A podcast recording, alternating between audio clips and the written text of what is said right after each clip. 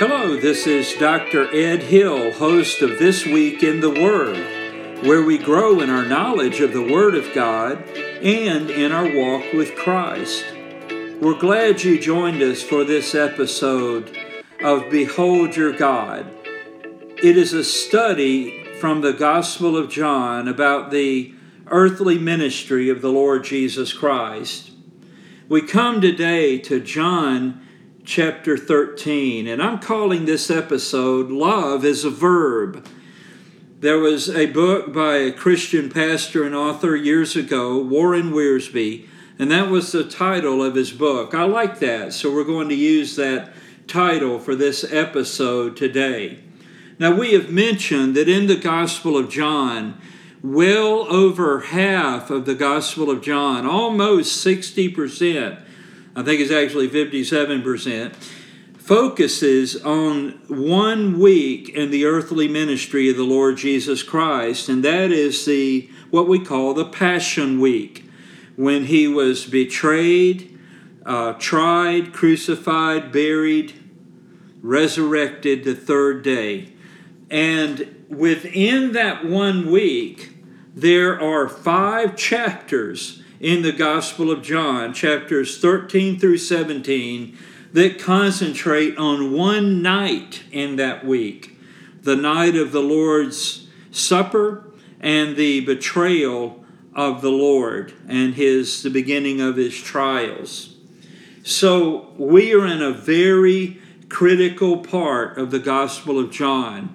John's ultimate goal and mission, his aim, is that those who read his gospel will believe in the Lord Jesus Christ as their Savior and Lord. So I'm glad you joined us today, and let's get right to it. Let's go to the Gospel of John, chapter 13. Let's begin in verse 1. Now, before the feast of the Passover, when Jesus knew that his hour was come, that he should depart out of this world unto the Father, having loved his own which were in the world, he loved them unto the end. And supper being ended, the devil having now put into the heart of Judas Iscariot, Simon's son, to betray him, Jesus, knowing that the Father had given all things into his hands, and that he was come from God and went to God, he riseth from supper and laid aside his garments and took a towel and girded himself. After that, he poureth water into a basin and began to wash the disciples' feet and to wipe them with the towel wherewith he was girded. Then cometh he to Simon Peter, and Peter saith unto him, Lord, dost thou wash my feet? Jesus answered and said unto him, What I do thou knowest not now, but thou shalt know hereafter. Peter saith unto him, Thou shalt never wash my feet. Jesus answered him, If I wash thee not, thou hast no part with me. Simon Peter saith unto him, Lord, not my feet only, but also my hands and my head. Jesus saith to him, He that is washed needeth not save to wash his feet, but is clean every whit, and ye are clean, but not all. For he knew who should betray him. Therefore said he, Ye are not all clean. So, here in these first several verses of John chapter 13, we see that the hour that the Lord had said earlier in the gospel had not yet come, that his hour was not yet come, it is now come. This is the time that he is to accomplish his mission as Savior and Lord and he loved his own, that is, with an agape love, a God kind of love, a love that, that is self sacrificial, a love that loves the person loved not because that person is lovable, but because the one who does the loving is sacrificially loving. I know that's a big concept, but I want you to let the Lord open your heart and mind about that. One person defined agape love as doing the right thing at the right time for the right reason. And that's a pretty good definition. Well, the Lord loved his disciples and he loved them to the uttermost.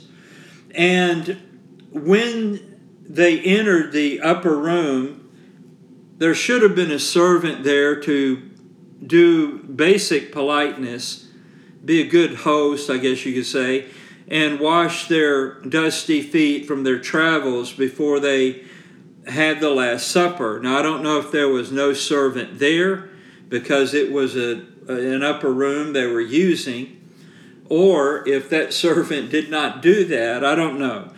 But anyway, it wasn't done. And many have made a great deal about the fact that it wasn't done and the Lord did it himself, and, and that may well be. But I think the biggest point here is yes, it should have been done earlier, and maybe one of the disciples should have gotten up and done it, but the Lord did this on purpose to show great leadership as a servant leader. But I want you to know, friends, that Jesus Christ is far more than a servant leader. He is our servant Savior.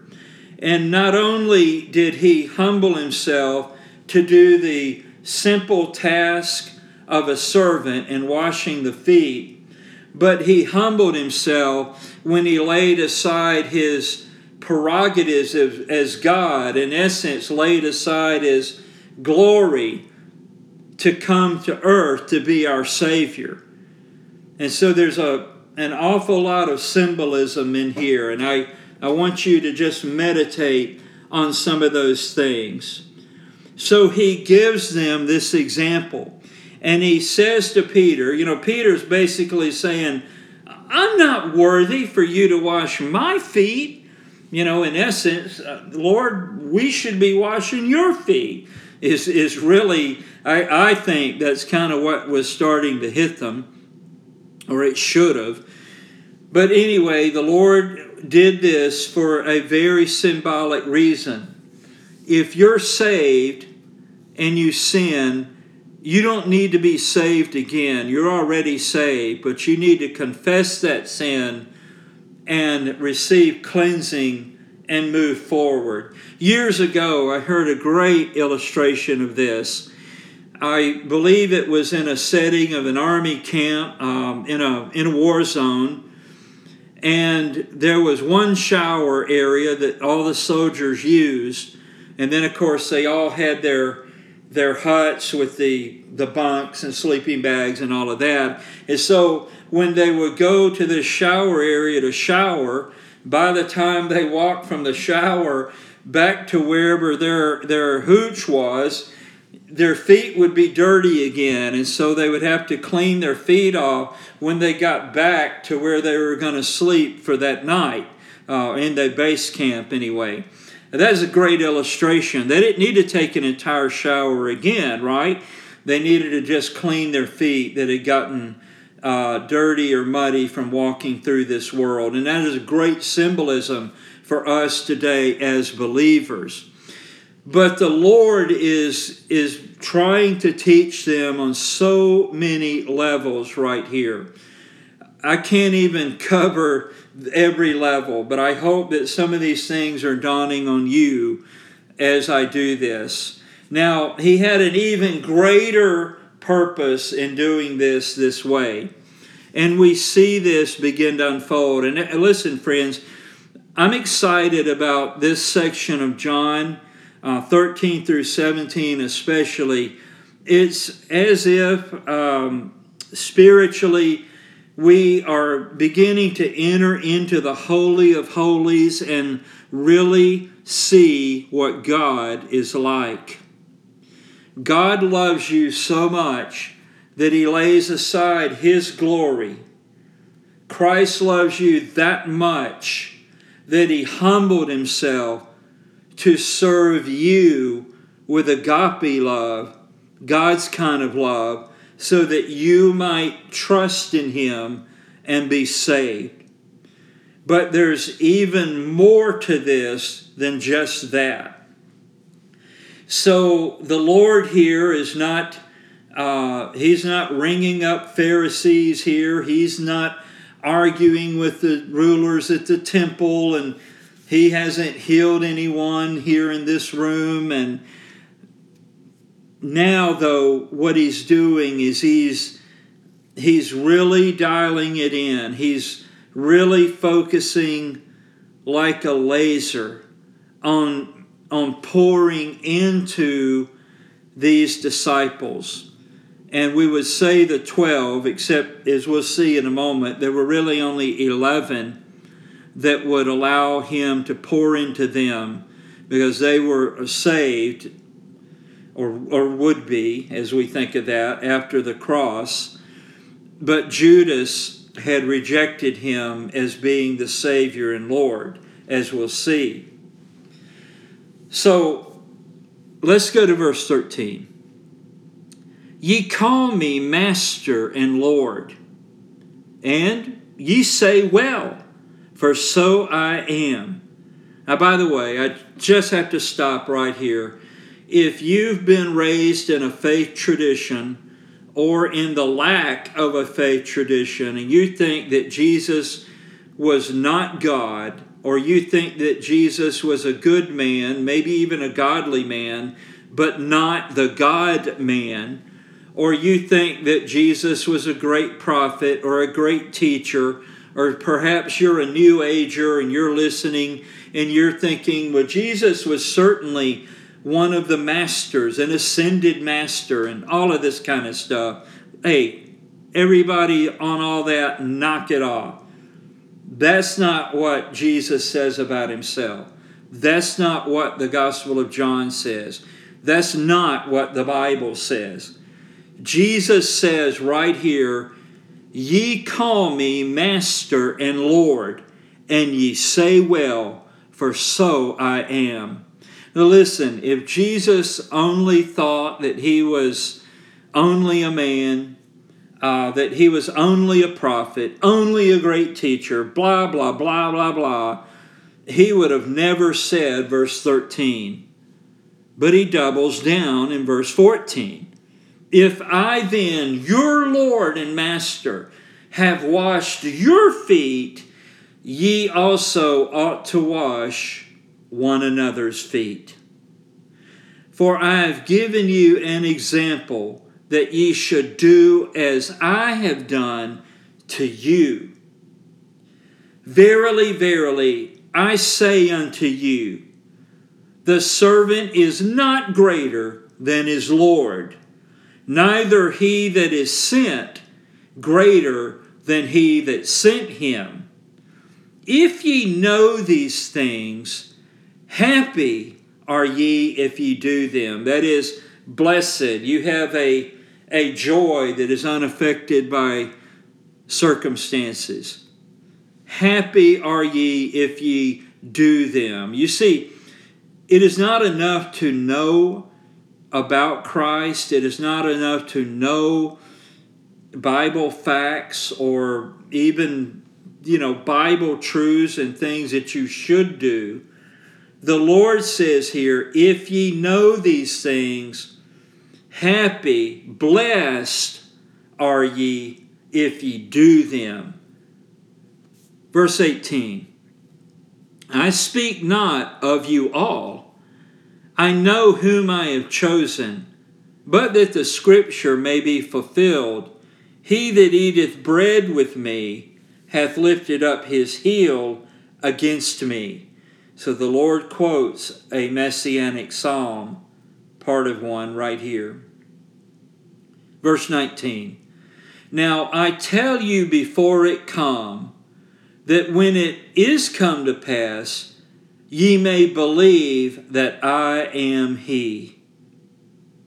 Verily, verily, I say unto you, He that receiveth whomsoever I send receiveth me, and he that, oh, let's see here. I'm sorry. Let's see. He that receiveth me, let me reread that. Verily, verily, I say unto you, he that receiveth whomsoever I send receiveth me, and he that receiveth me receiveth him that sent me.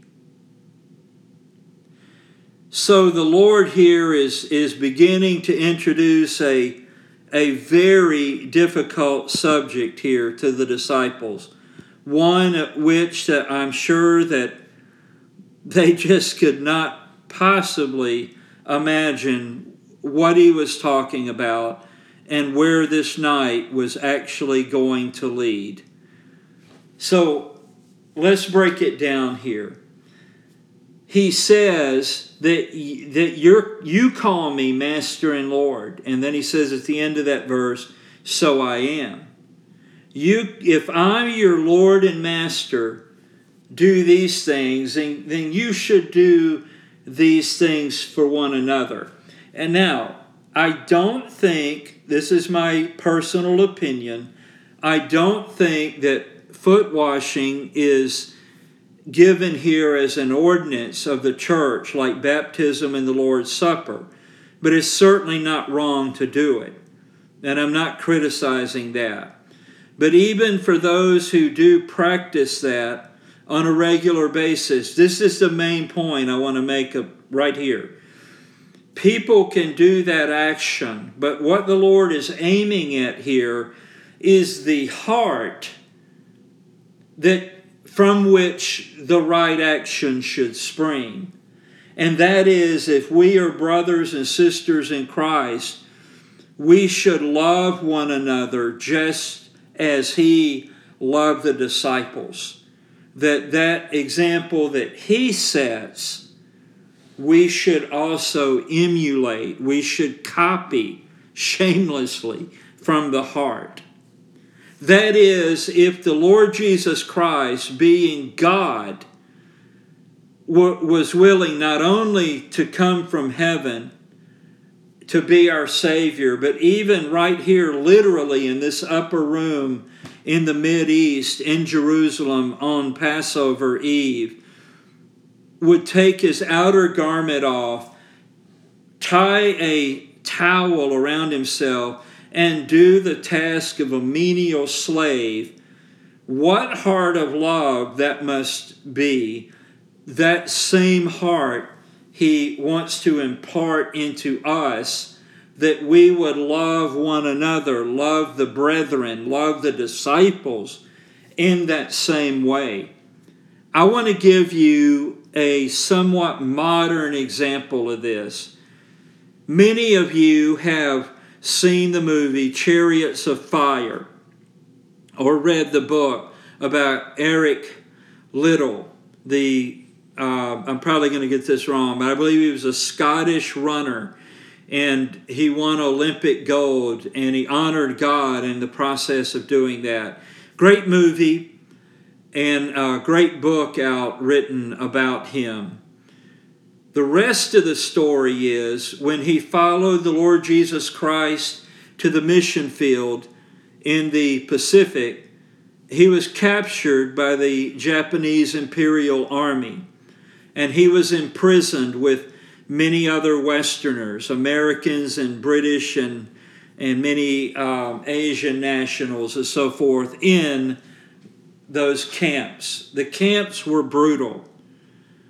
Eric Liddell, without being told to or made to, humbled himself like Jesus, even to be being found in the form of a servant like Jesus. And Eric Liddell, the Olympic gold medalist, humbled himself to the point that he voluntarily took charge of cleaning the toilets, the latrines of the prisoners.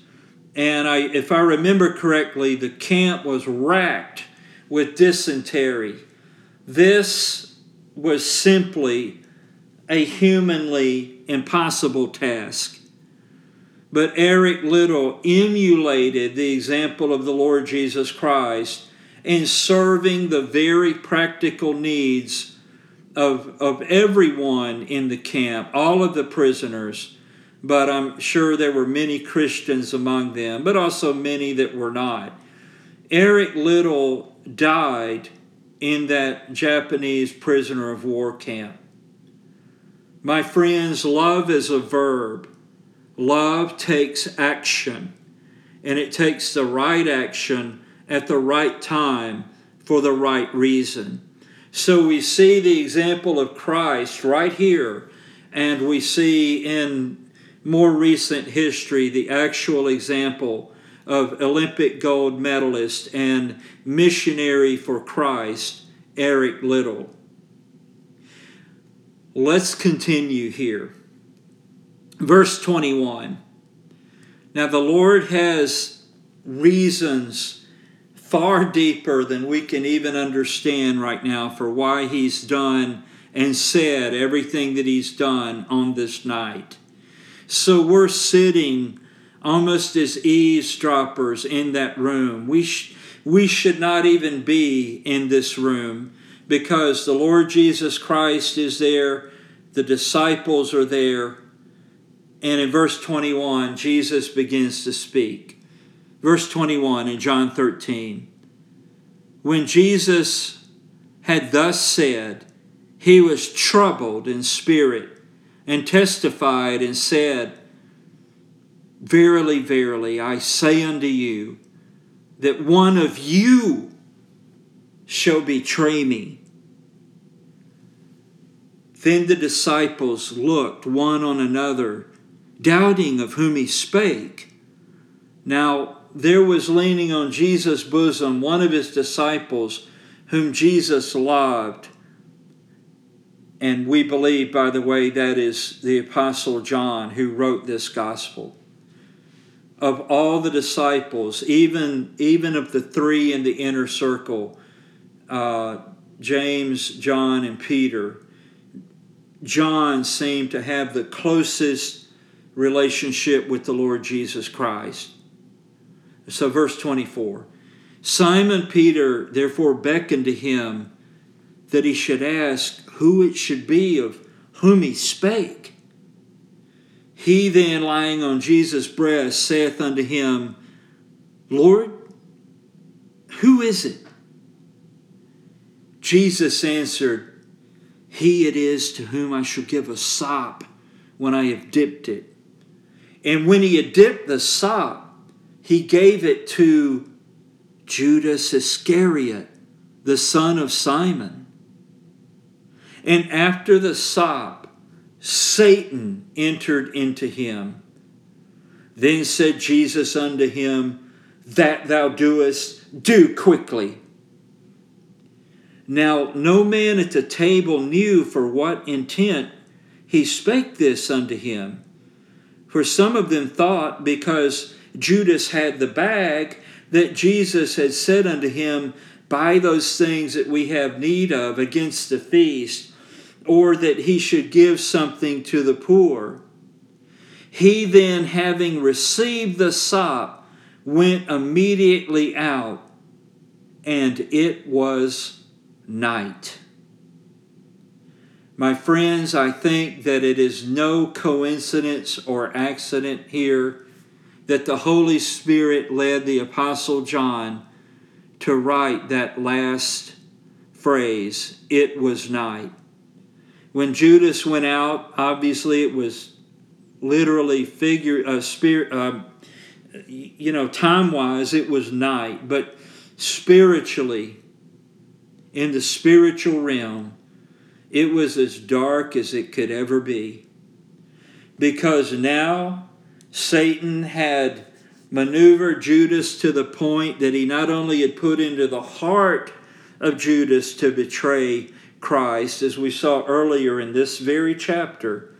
But now, once Judas received that sop, uh, fulfilling that that uh, one that ate my bread will lift up his heel against me, that Jesus quoted from the Psalms, is literally fulfilled right here. And after the sop, Satan entered into him. So now Judas is fully given over to evil, and Satan is literally possessing Judas Iscariot. So, for sure, when Judas went out, it was night.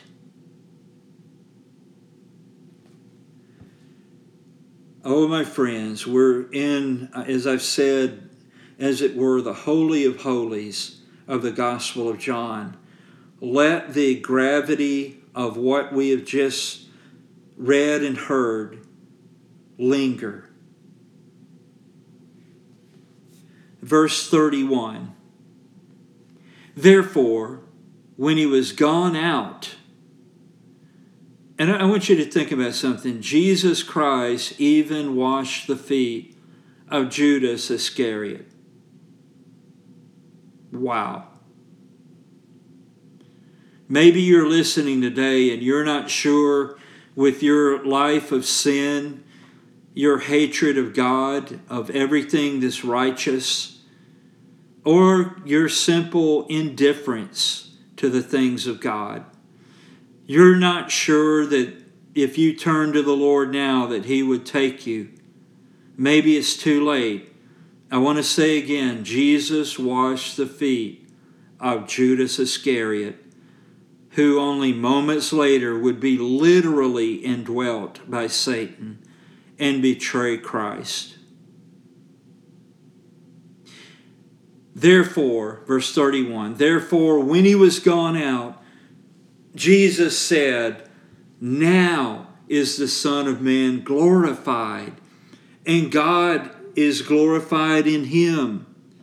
If God be glorified in him, God shall also glorify him in himself and shall straightway glorify him. Little children, yet a little while I am with you. Ye shall seek me, and as I said unto the Jews, whither I go, ye cannot come.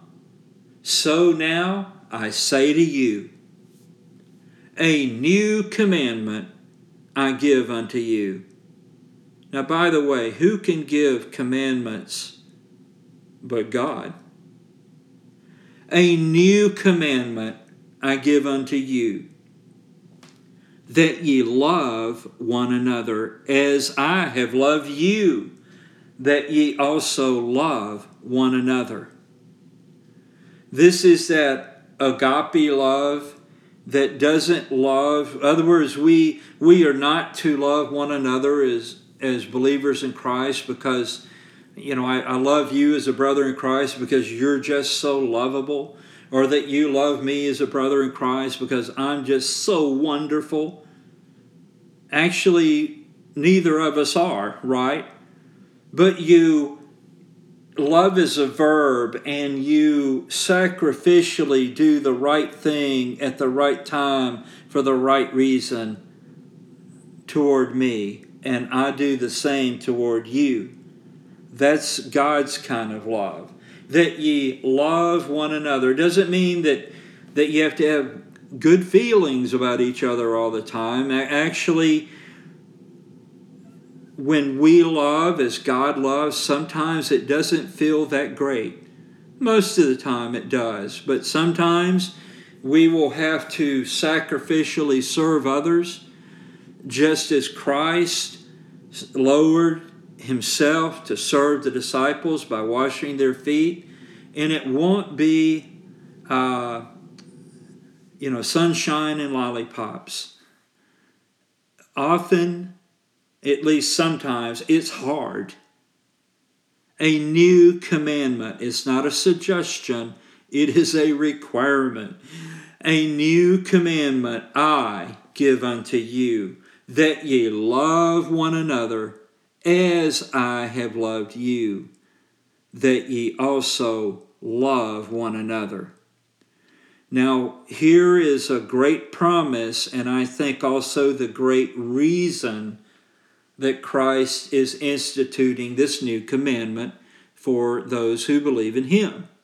Verse 35 By this shall all men know that ye are my disciples, if ye have love one to another. That is, we will be looking like him, we will be loving like him, we will be sacrificing ourselves like he does in serving one another and, and serving even those who don't know him yet. You see, when people in that Japanese prisoner of war camp saw Eric Liddell lowering himself to the point of scrubbing hideously filthy latrines in a disease ridden camp, full of not only disease but death. It reminded them of someone greater than Eric Liddell, the Lord Jesus Christ. By this shall all men know that ye are my disciples, if ye have love one to another. That word there, love, is the agape kind of love, not not in a, a syrupy emotional sentimentalism. That's not what's talked about here. You may feel that way toward other believers, but you may not. I bet when Eric Liddell scrubbed those toilets and scrubbed those filthy latrines, I, I just have a hunch it wasn't all that enjoyable and it wasn't a great emotional experience, at least in a positive way. By this shall all men know that ye are my disciples, if ye have love one to another. As I've grown, hopefully, in my Christian life, I'm going to be 63 soon. As I look back, I realize how little I really know of what sacrificial love is. But I can see that the Lord has been forming me and conforming me to Himself, that hopefully there's at least a glimmer about my life and about who I am that that uh, mirrors in some way the sacrificial love of Christ. But, uh, but if there is, I have not created that. It is the love of Christ and His life in me.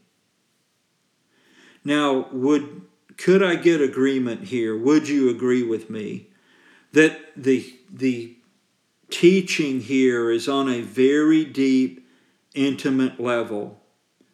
Judas is gone, baby. He's out. The only people left in this room, the other 11, are believers.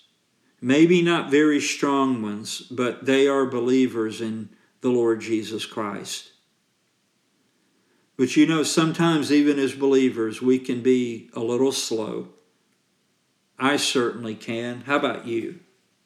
verse 36. Now, the Lord has been teaching on a very deep level up through verse 35. Peter is still stuck way back there. way back where the Lord said that that where I'm going you cannot come. Peter got stuck there. I don't know how much of what he the Lord said here he really really really heard. I would say, why do you say that? And I'm not making fun of Peter. He was crucified upside down at his own request when he was executed by Rome because he was, in his opinion, he said about himself that he was unworthy to die the same way the Lord died, upright on a cross. So there's no criticism in my heart for Simon Peter but I just make a note here of what he said. Verse 36 Simon Peter said unto him, Lord, whither goest thou? Jesus answered him, Whither I go, thou canst not follow me now, but thou shalt follow me afterwards. Have you ever loved someone so much uh, as a friend, let's say, maybe in grade school or high school or college or maybe an army buddy, you know, uh, somebody maybe you worked with for many years. And uh, eventually it came to a fork in the roads where, a fork in the road rather, where uh, their, their life trajectory took them in the direction they needed to go and yours took you where you needed to go and and that relationship uh, you know as far as being in the same workplace going to the same school being on the same sports team being in the same church it just would no longer be there that same way i think this is what peter and the disciples were starting to feel Peter said unto him, Lord, why cannot I follow thee now? I will lay down my life for thy sake. And I believe, friends, here in verse 37, when Peter said this, I just do not hear him boasting. I think this is from a broken heart. Because for three years. Peter had left the nets and the fish and the boats and all of that behind and literally followed the Lord Jesus Christ all over Israel. He had seen things done by the hands of the Lord Jesus Christ that had never been done before in human history. Healing people born blind, raising people from the dead, even like Lazarus, who had been dead four days. Peter had heard the depth of teaching from the Lord Jesus Christ in his parables, where the Lord would use the parable publicly, but he would only explain it privately to the disciples. Peter had gone to the mountaintop with James and John and seen the Lord transfigured, where for a brief moment in time he actually was clothed with that glory that he had in heaven before he came here as the God man. And it was simply overwhelming. And all of that was about to stop or change. Peter said unto him, Lord, why cannot I follow thee now? I will lay down my life for thy sake. Jesus answered him, Wilt thou lay down thy life for my sake? Verily, verily, I say unto thee, the cock shall not crow till thou hast denied me thrice.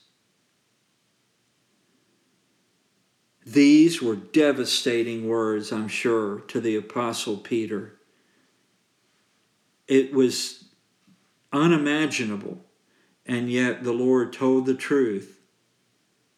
And I think deep in his heart, deep down inside, Peter knew that it was right.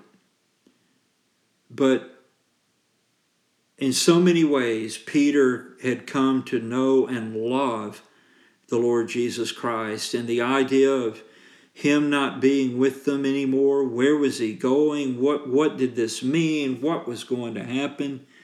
was simply overwhelming.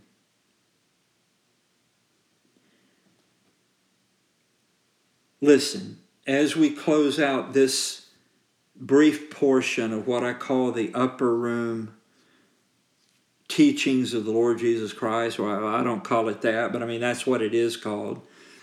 uh, the upper room discourses, that's what many call it. But as we think about this like it's the Holy of Holies, we simply are overwhelmed with what the Lord shares here.